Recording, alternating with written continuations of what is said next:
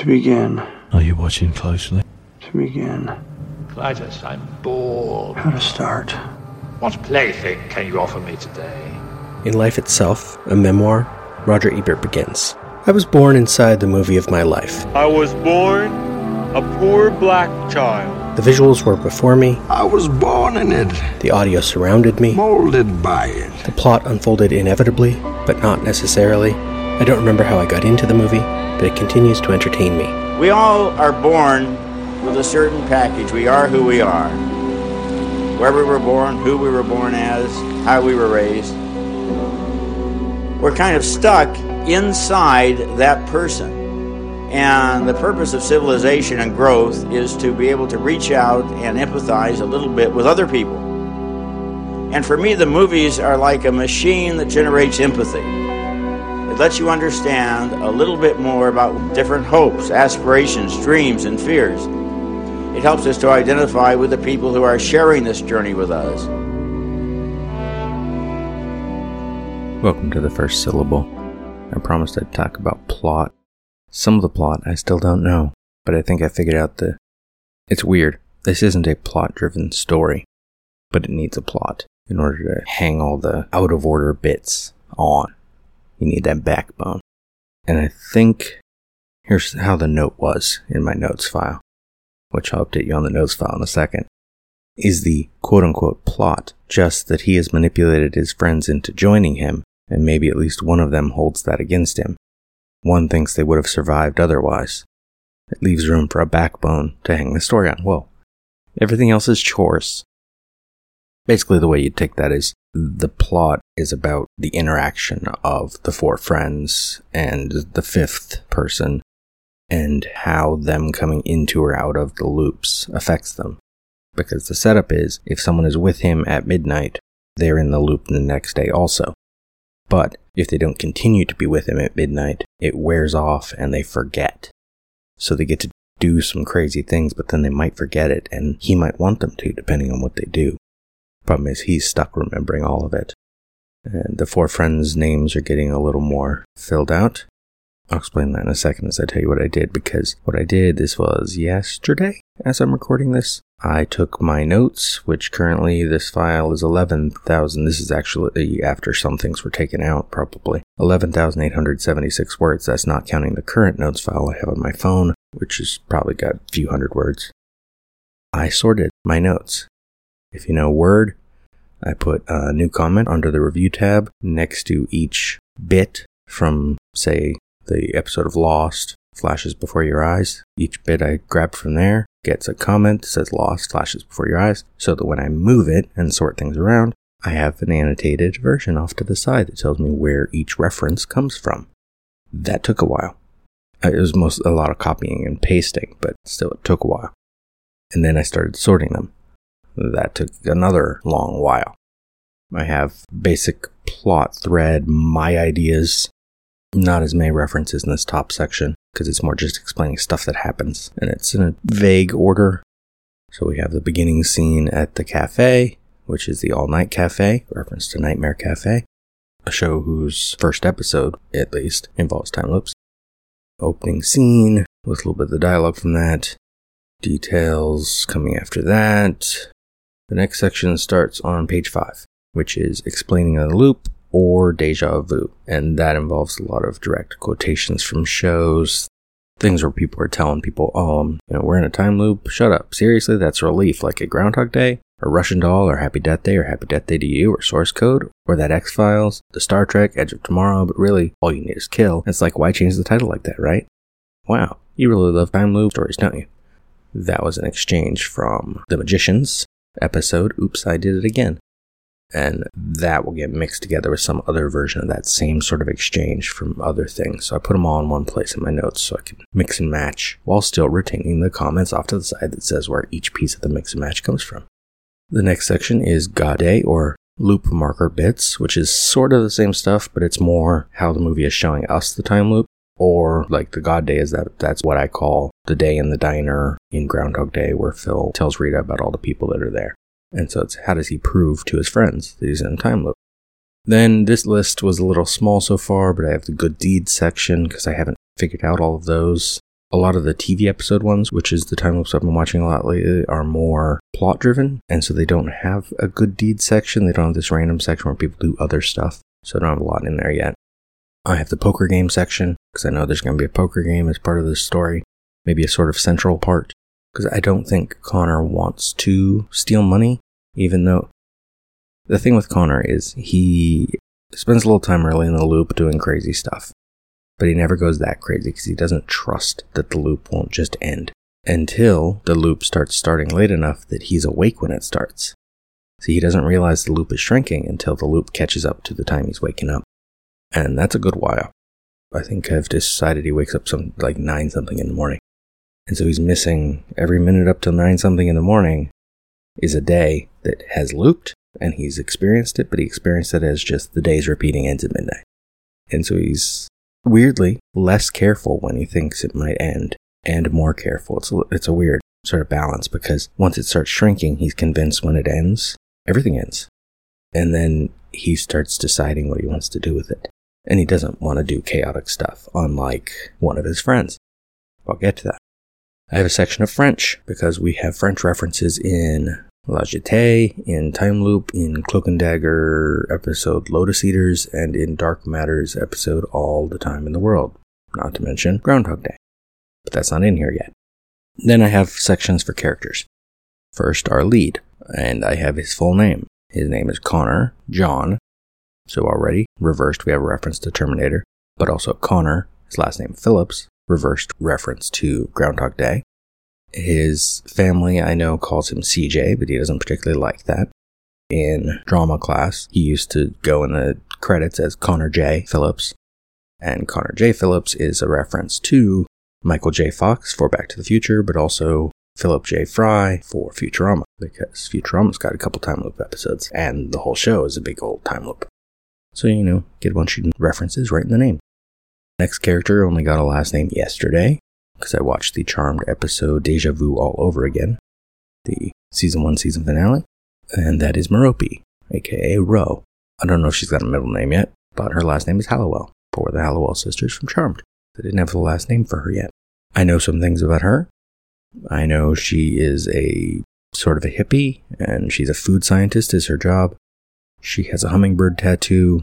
She is currently involved with a fellow classmate who is organizing the reunion, Sarah Sharp. Sarah Sharp gets her name from, I believe, two different characters from Legends of Tomorrow. And I know that once she's in the loop, she's probably the last one brought into the loop because she doesn't really believe Connor most of the time, because she and Connor weren't as close as Des, David, previously called Gray. I now know that his name is David Donald Gray. David and his nickname Des come from Lost for Desmond.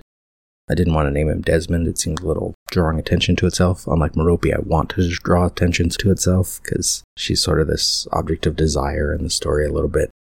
And I know David is the bad one. He gets in the loop early on and it goes crazy because he's going through some stuff. He, unbeknownst to Connor, the excuse he's given is that his wife stayed behind in New York because she's busy with work, but really they are having some problems and she wasn't going to come with him on this trip. And so when he's given the chance to do something with no consequences, he gets a little out of hand. And I put in my notes somewhere, I don't see it. He's like Connor's id. And I think Connor leaving him out of the loop for a little while coincides with the time where Connor gets himself under control.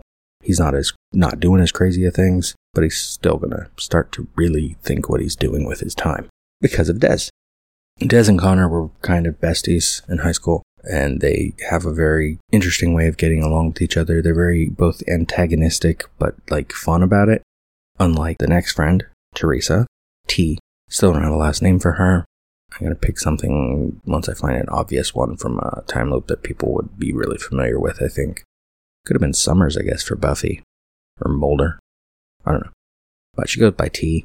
She is the one who believes Connor every time, and will immediately get involved with whatever hijinks he's got going on. And I got some notes about her. I have some specific notes about how they interact with each other. I believe it's from Magicians, where the code for don't ask questions, just do what I say is credenza. So I think they're going to use that. And a reference to a movie called Bangkok Rush. They're friends, but, you know, love you. And then the other one says same, same. Specific reference to that movie. I got reference to Farscape in these notes, reference to Star Trek, because they're kind of nerds. T and Connor are the two that are closest to me as characters. And so I have a separate section after T where she has shirts that have things on them. Specifically, they're band shirts, and usually they're made-up band shirts, but the na- band's names are referenced to other things. Ultra Indigo for Eureka, Aluminum Rain for Fringe, Atrapado and El Ascensor for El Ascensor, Firewalk for, specifically that's Life is Strange two, but technically Life is Strange, the original, is the time loop game. And then I want her to have a Dark Quiet Death shirt, even though that's not a band, that is specifically a video game from the T V show Mythic Quest, but it fits with the tone of uh, this movie. And then I had a quote in there where comparing death metal to coffin rock. That's kind of dumb, but if I can fit it in, I'm going to, because then I reference Blair Witch again as well, because I will have a couple references to Blair Witch. That's the four friends. Then we have this sort of love interest, who is also the one who dies in the opening scene, and that is Cassandra Cole. Her name is straight out of twelve Monkeys, a mix of Cassandra Raley and James Cole. There was a brief moment this week where I had weird ideas for how she's already in the loop, and I was trying to figure out a way that this works, but I realized it doesn't need to. And so there's a whole paragraph in my notes that got struck out, and that's fine. Then we have our other sort of antagonist for part of the script. That's Nathan, no last name yet. I know that he is a classmate who was Rose's boyfriend back in high school, possibly college. I'm considering switching him back to college and maybe making a shorter reunion. It depends on how the character's ages feel to me once I start writing, I think. Or that'll come into play and then I'll know how to make them feel. Chicken and the egg kind of deal. But Nathan is engaged to Allison, which is a reference to Eureka. And then he is... It might go pretty badly when they realize Nathan's in town and he was a bit abusive as Rose's boyfriend, and that might be one of the subplots. Is they might do mean things to him and then realize that maybe they shouldn't. Or maybe they should, you know, one of their moral calls. And then we have our homeless person, currently listed as Old Jetson O'Reilly, which no one who's seen Groundhog Day would know. Those are sort of the names of the old man. And then I have notes on him from a homeless guy from twelve Monkeys, stuff from Fringe, stuff from The Wave, from The Fair, and from Supernatural. Then I have other characters, and this is ba- mostly just character names. But I have notes on some of them because they could be the people in the, like, a God Day scene where he knows that Judge Myers at night he puts on a furry bunny outfit. That's from Supernatural Mystery Spot. Or there's a couple people that might be the suicide, like, going to be stopped by him. Maybe. We'll see how the writing of that is. Uh, waitress, a taxi driver. I know the cafe owner's name. I know the janitor at the high school because they spent a lot of time at the high school because it's open-ish for them setting up for tomorrow's reunion. And as reference to Time Freak and Time Loop and Time Freak, because that was a short and a feature, he's going to use the whiteboard in there to kind of map things out for his friends and explain stuff. I have a list of the time references, which I may regret putting them in their own list because now I got to remember where they connect to other things, but specific times of day that things might happen. For example, it rains at, see, twenty-one twenty-four, that is nine twenty-four. Then I have the cause. And obviously he doesn't believe any of these are the causes, but at some point or another he's going to blame each of these things. And it's a lot of them, because we got causes from Supernatural, Premature, Time Slime, Bangkok Rush, Magicians, Eureka, Back to the Future, Cause and Effect, The Wave, White Tulip, Angel, Legends of Tomorrow, twelve Monkeys, the T V show, Stargate, El Ascensor, Enterprise, Blood Ties, Star Trek Voyager, The Fair, Star Trek Discovery, Star Trek Deep Space Nine, Farscape, Dark Matter, Andromeda, Twin Peaks, Westworld, Futurama, One Minute Time Machine, Lost, Debris, S C P Find Us Alive, Ruben's original script for Groundhog Day, The O A, oh no, this I'm getting into the craziness montage, which has references to Karate Kid two, The O A. I'm going to throw in some stuff that isn't Time Loop just because it's funny. About Time, Happy Death Day to You, Groundhog Day, Time Freak, Time Loop, Stargate, Before I Fall, Blade Runner, White Tulip, White Bear, American Dad, Memento, et cetera. Then I have a graffiti montage, which might just get pulled into the craziness montage, depending on how many ideas end up there. Right now it's only got two. Tattoo montage, that's only got three, so that might end up in the larger montage as well. Sex montage, song montage, which I think the sort of beats of the day, especially the last day, is the cafe is at nine, because that's when Cassandra gets hit by the car. I know by about eleven thirty, probably, or maybe closer to midnight, because of the looping, it will be more time than it feels like. Connor and his friends will be maybe back at that same cafe, or maybe at a different place, but somewhere in between there, they go to the karaoke place. Or maybe that's where he goes to avoid the cafe, is that he's always at karaoke at nine when he gets tired of watching Cassandra die. And so I have different song references. Songs that deal with time, obviously, because it'll be funny. Time after time. Maybe this time. Time is on my side. I got you, babe, for Groundhog Day, obviously. Heated in the Moment, which is in the Supernatural episode. Will You Still Love Me Tomorrow, from the Haven episode. And then I have notes on the bank robbery, which I think will happen earlier in the evening. And that has references to Lois and Clark, The X-Files, Ruben's original script, Andromeda. And then we are at page seventeen.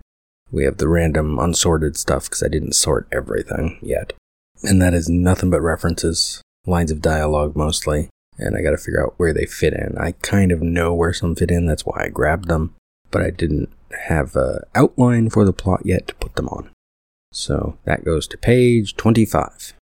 So a third of the notes are still unsorted. But I think I know what my plot is, which is good. I know sort of how different characters are going to interact with that plot, the loop, with each other, how they might resent each other for being in there. I just gotta sort out some other references still to come, and then start outlining the actual order of presentation. Because when does a montage come up? I know one particular crazy thing he does comes up because something bad happens, he's sad, he says cut to commercial, and we cut to him imitating the Grey Poupon commercial. You know, rich car and everything, acting like a silly fool. Because why not? Anyway. Cut. The, uh... It's a past. Stuff that dreams are made of. Another world. You're still here? It's over, Johnny. It's over? It's over! Nothing is over! Go home. Nothing! You just don't turn it off! Go.